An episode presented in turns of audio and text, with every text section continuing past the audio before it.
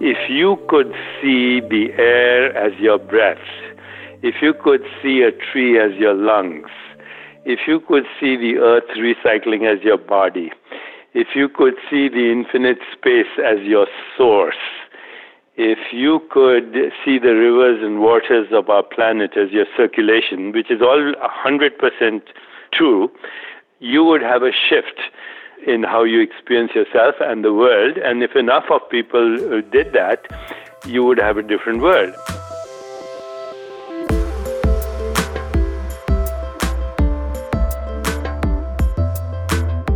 Welcome to Commune, where each week we explore the ideas and practices that bring us together and help us live healthy and purpose filled lives. I'm your host, Jeff Krasno. Today, we explore the simple concept of what is real. Every day, I look at my body and I'm absolutely convinced that it's real. But which body is real? Is it the photo of me as a baby, or as me as the strapping young teenager? Or is the real me that sleep deprived young dad? Or is it the more distinguished version of my current self? The answer may be none of them. The great saint in India, Muktananda, was asked, What is real, Master? What is real? He replied, That which is real never changes. Our body is constantly changing. So is a tree, a cat, a car, a pair of pants. Every material object has a shelf life and is constantly shifting. And according to Muktananda, is not real. It may be that the source of everything material is immaterial. It is nothing. It is in this infinite, formless, timeless, spaceless, locationless place that you will find consciousness, God, the soul, whatever you want to call it. Deepak Chopra has dedicated his life to the scientific and spiritual exploration of the nature of reality.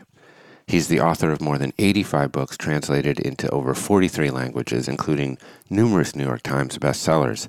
He's the co founder of the Chopra Center for Wellbeing, the founder of the Chopra Foundation, and a world renowned pioneer in integrative medicine and personal transformation. In today's episode, I talk with Deepak about the nature of reality and how we can find a path to unlocking what is truly real in life, how we can access what is infinite within us. Just another day on the Commune Podcast.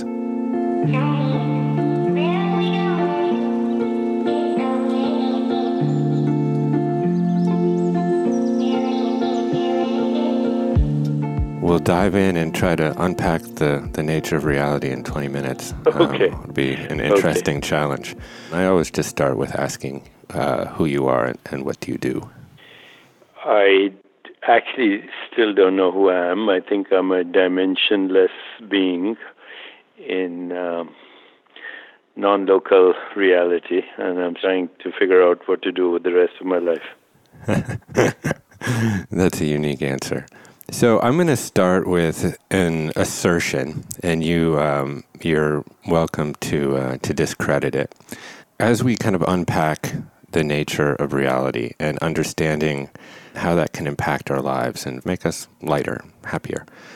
I have landed on the idea that there are two basic realities. There is this sort of reality of material form that is perceivable and exists in time and space. It's this beautiful persimmon tree that I'm looking out my window at right now. And there is the existence of the formless, which is infinite without location and outside of time and space. Mm-hmm. Is that fair? Yes, that's true. I think here's where people have a lot of confusion. When they use the word I, they refer to their body mind. And so, just in that um, identification with the body mind, you create a separation between yourself and the everyday perceptual world that we call the physical world. But your physical body, along with its mind, is also an activity of the universe. So, this artificial subject object split that we have uh, which is the basis of all science, by the way. I mean, the science, even relativity and Einstein's theories, the observer is always inside the body mind. So the body mind is traveling at the speed of light, or body mind gets to the event horizon. So the perspective is me and then everything else. And me refers to the body mind, but the body mind goes along with the activity that we call the universe. The real observer is the observer of the body mind and the universe that are a unified experience. The universe and that which we call a body mind are a unified experience.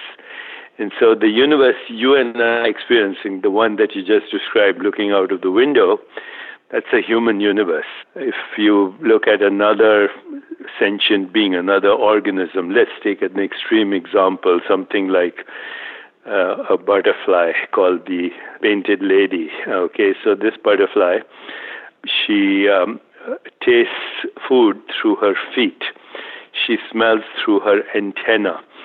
Her wings are her hearing apparatus, and she has 30,000 lenses in her eyes that move like a kaleidoscope, uh, giving it a, a, presumably a, an experience of shifting, shimmering shapes and forms. So that butterfly and her universe go together. A bat only experiences the echo of ultrasound. And so, what is the universe like to a bat or a dolphin? We're very um, uh, human centric, being humans. We think that the universe that we see is um, the real universe, but there's no such thing. It goes along with the species. So, what you're experiencing is a human universe. And furthermore, you've labeled it. So, you know, you're looking out maybe at a mountain.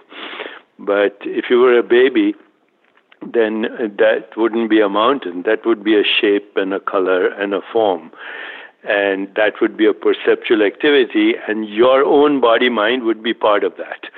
So, you know, you would be kind of bathed in a riotous uh, collection of sounds and colors and shapes and forms and tastes and smells. You wouldn't know that you, Jeff, as a baby, are uh, separate from the universe. It would all be one phenomenon. But then somebody comes along, and your parents, and you know, you then enter the interpreted world. You're Jeff Krasno. This is your name. You're American. You're male, and you have such and such religion. That's a human construct. And so we are born into a universe that is already labeled, described, and uh, it becomes our perceptual reality that we call the physical universe, including our own body, because our body is also a changing, intermittent experience of uh, sensations, images, feelings, and thoughts. So there is everyday reality, which is uh, you, fundamental being, timeless, shapeless, formless, modifying itself as sensations, images, feelings, thoughts, sense perceptions that we now call the physical world. Now, this is all good, but you know, the subject object split has also created climate change and, you know, um, uh, social and economic injustice, uh, eco destruction, extinction of species. And uh, right now, you know, war, terrorism, this is all based on misperception of fundamental reality. So it's very well to call the physical world physical, even though it isn't. It's a perceptual experience that is shifting and changing as the body mind also shifts and changes and evolves. The advantage of knowing this is, of course, that if once you deconstruct reality into basic raw material, which is sense perceptions, and then their mental interpretations, once you deconstruct it, then you realize that fundamental reality is infinite, it has all possibilities, it's creative, it's non local, it's evolving, and there's no reason for you and I to think that we finished evolution. You know, evolution doesn't stop. Started with a microbe, and now here we are, human beings. But human beings will evolve, I think, to meta humans and explore different dimensions of space time and what we call physical reality. It's already part of our myth and Marvel comics and all of that, but you know, subtle experience, transpersonal experience, always precedes uh, what we call perceptual experience, which we label as uh, physical reality. Right. So, my question would be then is there a true objective reality beyond our perception of a subjective one? So science is based on that uh, premise that there is an objective reality which is independent of our subjective reality. Now, and it's a useful construct that there is an objective reality because once you assume that there's an objective reality, then uh, we can, you know, reify it, give it names. Once we make it concrete, then we can study it and we create technology. And we're doing that right now. We're speaking to each other and people are listening to us wherever they are. So science is based on that premise of an objective reality. But in the philosophy of science, there's something called Popper falsifiability. Something has to be verified or falsified by experiment. And if you think about it, if you are saying there's an objective reality independent of our uh, human consciousness, then it's not available to us. You know, it's it's a good assumption, but it's not available to us. So there, it's neither falsifiable, nor can we validate an observer-independent reality. We can't do that, but it's a useful construct for doing science, creating technology. But if you really want to know the real nature of existence, then it's very obvious that what we experience is a narrow bandwidth of reality, the human bandwidth. You know, your the human visual experiences between a certain bandwidth. But that's true of all our sensory experiences. And so reality is infinite.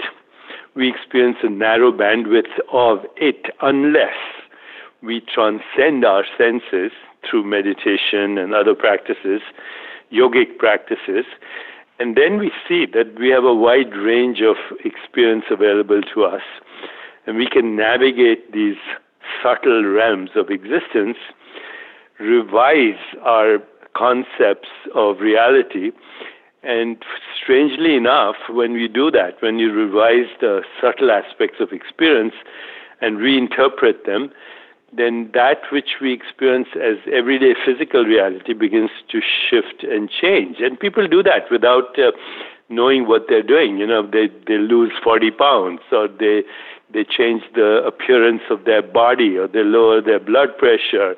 Yogic techniques like pratyahara, etc., withdrawal of the senses, and then navigating in the subtle realms of experience, ultimately changes even the human nervous system and its so called physical attributes. So you start to have experiences that people have uh, spoken about through the ages precognition, uh, you know, non local communication, synchronicity, etc., etc., because you feel a deep sense of connection to the fundamental reality, which is infinite and which is your core being.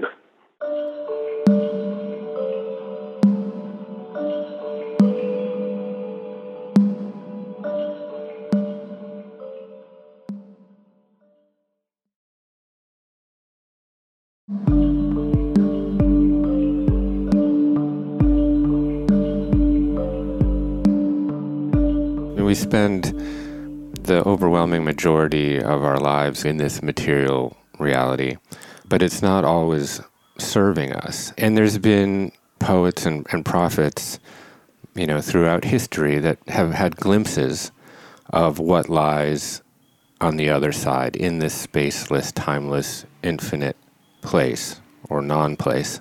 You quote the Indian poet Rabindranath Tagore in this playhouse of infinite forms, I have had my play, and here I have caught sight of him who is formless. Yes. So, how is it possible for us in this world that we live in, in our temporal form, to access what we might call the infinite soul or God or however you want to call it. Can we do that? Yes, we can. I mean, that's the fundamental premise of what today is called yoga, but most people are only focusing on the yoga asanas, which is actually also uh, a great introduction because the word asana, the yogic practice, it means seat of awareness. So, you know, even the physical yoga that you do every day, it's you begin to realize that awareness is not just uh, in the brain; it's everywhere in the body, and you can localize your awareness to any part of your body. But then you can also localize your awareness to any location in space time by thinking about it, by giving attention to it, and by even uh, transforming it through in- intention. So if you look at the basic yogic literature and where it comes from, in the yogic traditions, they speak about the five causes of human suffering. One, number one cause is you don't know your true nature, number one. Number two, grasping and clinging that which you can't hold on to because no experience can be held on to. For example, you know, the experience you had this morning on waking up, it's gone. It's now part of a dream. And in fact, by the time you listen to my voice, it's also gone. You're only experiencing the past, always. Uh, some past is in the scale of microseconds, and some, if you look at the stars, that uh, is on the scale of millions of light years, but it's still the past. The only thing that's present is being or you as consciousness, and that present is not in time because it's not a moment in time. It's not in time altogether. We call it presence. You are present in every experience. The experience comes and goes in the twinkling of an eye. It's born and it dies. The only thing it gives continuity is you, actually. It's like watching a movie. So, you know, the Vedanta, they, these traditions say number one is you don't know who you are. Number two, you grasp and cling at that which is ungraspable. Number three, that causes uh, fear of impermanence. It also creates a false identity called the ego, and then there's the fear of death. So you cannot solve these, they are called kleshas, the causes of human suffering, unless you actually start to question who am I? What do I want? What's my purpose? What am I grateful for? That's a good way to start. But you know, yoga, as you know, the word yoga means union, and uh, is the Sanskrit word is yuj. In English, the word is yoke. Jesus says, My yoke is easy, my burden is light, because I'm connected to, in the metaphor of Christianity, the Father. You know, the Father and I are one. You and I are one. I and the world are one. That's a metaphor. And in, in Christian theology, also, there's the expression to be in the world and not of it. So I think you can actually participate in the world with great success if you're actually connected to your creative source. And that creative source can help you do anything because it's totally malleable. Consciousness is infinite possibilities, infinite creativity, moving always in the direction of evolution, truth, goodness, beauty, harmony, and uh, ultimately giving you the ability to revise what we call everyday reality. You know, people say, uh, people from traditional religions or even, you know, spiritual traditions, they use expressions like, uh, God is on my side, or I seem to be in a state of grace. Or if they're not religious, they're secular, they say, I was lucky or happened to be in the right place at the right time. I experienced synchronicity. These are all words that people who have a sense of connection to their source uh, use.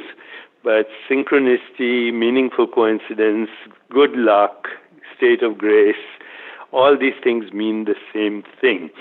So it is important to see that your everyday reality, including that which we call your physical body, is a projection of consciousness, and you are that.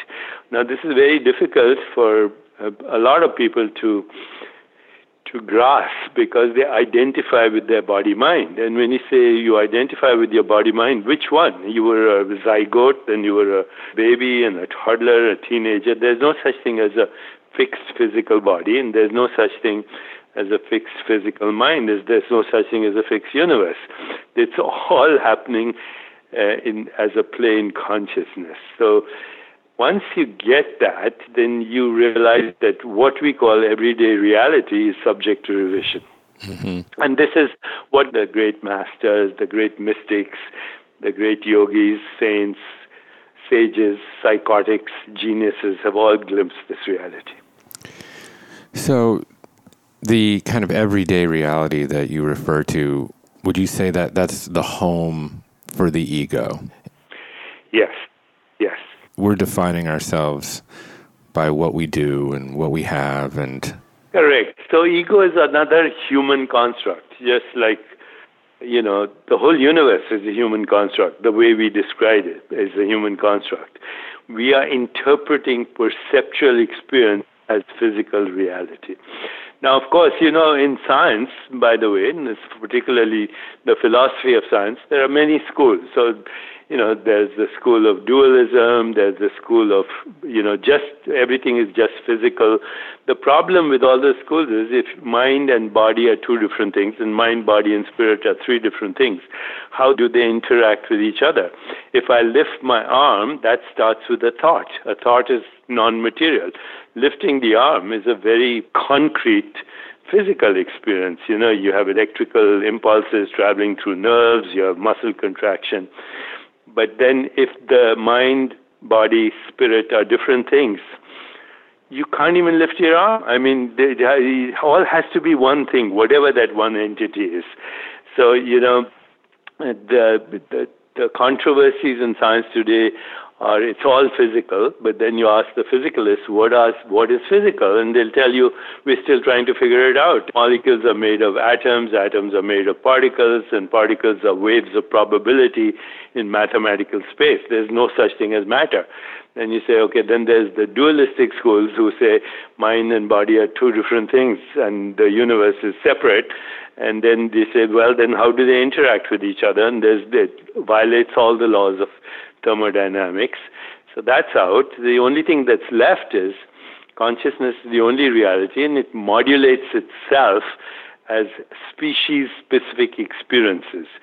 So uh, we are having a human experience, but we go beyond that. We know how to label our experiences, we know how to describe them, we know how to reify them, we know how to create constructs, so we end up creating our experience of the human universe, but at a cost, because subject object split is artificial. That's why another thing that spiritual traditions say love is the ultimate truth, because love is not just a sentiment, it's the glue that um, holds everything together. Just like uh, physicists these days talk about quantum entanglement, we can see that our perceptions, our sensations, the images in our mind and our thoughts are all entangled. You change one, you change the other. If you and I are going to a cocktail party, then I tell you, Jeff, that guy over there in that corner, he's a mafia hitman. And then somebody else joins the party, and I tell them that same person, I point and says, is a Nobel laureate in uh, poetry or medicine. The two of you will have completely different perspectives or perceptions of that person. So our thoughts, our emotions, our feelings, the images in our mind, and our perceptual experiences are all entangled because they are modifications of our own consciousness. So, I've heard you break down the makeup of material objects from mass and energy into smaller and smaller particles until they're is really just this quantum vacuum, a place from which all energy comes and is formless and spaceless and, and infinite. And I wonder if that is where also the soul lives. Do you equate those things or do, do you see those things as part of the same thought pattern? Yes. So, you know, if you talk to physicists, then the word soul or consciousness uh, leads you yeah. nowhere because you know physicists won't go there at all. But the space around you, wherever you are, is brimming with energy, and the fundamental particles of nature, which uh, ultimately lead to atoms and molecules in the physical world, are actually uh, modifications of that space itself. Now, why that's so, nobody can answer that question because uh, it's called the hard problem of consciousness because it's called the hard problem of consciousness because people are assuming that uh, the brain is creating this experience. But the brain is part of perceptual reality. And so if the brain is creating this experience, then how? Nobody can explain that. Nobody can explain how an electrical current going into your brain produces sound and the experience of color or form or taste or smell. The brain has no sound. There's no color in the in the brain, and there's no color in the physical world either. It's all uh, it's all wavelengths of electromagnetic energy. So when people speak of quantum vacuum, they're speaking about um, the vacuum as a basic physical entity as a potential for physical form. Right. So this is not where spirituality goes. If you know, the spirituality goes a little further. It says, so who or what is having this experience, or who or what is coming up with this construct? So in the Vedanta, which is the basis of everything I teach, which is, you know, consciousness is fundamental and everything else is a construct, there's another reality beyond the quantum vacuum. It's called Chit Akash. So Akash is the word for infinite space, and Chit is the literal meaning of the word Chit is consciousness. So Chit Akash is the infinite space of consciousness prior to space time and even prior to the quantum vacuum. It is that which is organizing the quantum vacuum into space time and matter, which includes our own body mind as well. So, Chit Akash is, as I said, even more fundamental than the quantum vacuum. And what we call the soul or our core being is part of that. Just like you know, a drop of water is part of the ocean. So again, going back to Rumi's uh, interesting insights when he talks about these matters, he says we come spinning out of space, scattering stars like dust. Or elsewhere, he says this is not the real reality. The real reality is behind the curtain. In truth, we are not here. This is our shadow. So, you know, and by the way, in the West, that is what Plato said. So it's not very different. Plato spoke about archetypal forms that exist in subtle space that give rise to the experience of the physical world.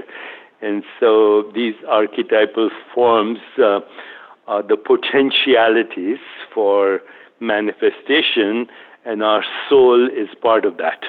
Mm. So I'll end with this question because you referred to it earlier in the face of the enormity of the world's problems that our human condition right now is riddled with authoritarian regimes and and climate crisis, terrorism, social injustice, all of the things that I think we are aware that we're we're suffering from on a socio political and, and human level.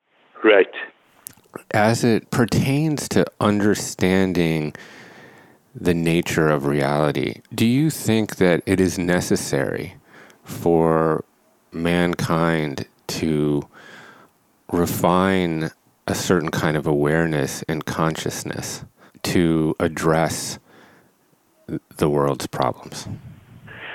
Yes, and there is no um, solution other than a shift in our consciousness. If you could see the air as your breath, if you could see a tree as your lungs, if you could see the earth recycling as your body, if you could see the infinite space as your source, if you could see the rivers and waters of our planet as your circulation, which is all 100% you know, true, you would have a shift um, in how you experience yourself and the world. And if enough of people uh, did that, you would have a different world. I mean, this morning I met a guy who's um, reversing climate change by making everything recyclable because he says nature everything is recyclable everything. The technologies are there to uh, create enormous wealth in the world because you know wealth is a state of consciousness. We created money. There's no such thing as money. It's a human construct. You know a long time ago i'll give you a haircut and you can repair my shoes or you know i'll give you some eggs and you can give me uh, whatever else. So it was all barter, and then we created money as an instrument, and then we created Wall Street, and then we created colonialism and empires and all of that. These are human constructs based on stories that we tell ourselves about what is reality. Change the story, the world changes you know, the only reality is consciousness having an experience. Everything else is a story. Even the body is a story because there's no such thing as a fixed body, there's no such thing as a fixed mind, and there's no such thing as a fixed universe. Mm-hmm. Deepak Chopra, thank you for helping to lead that shift and for all that you've done throughout your life that's dedicated to raising consciousness. We owe you a great debt. Thank you.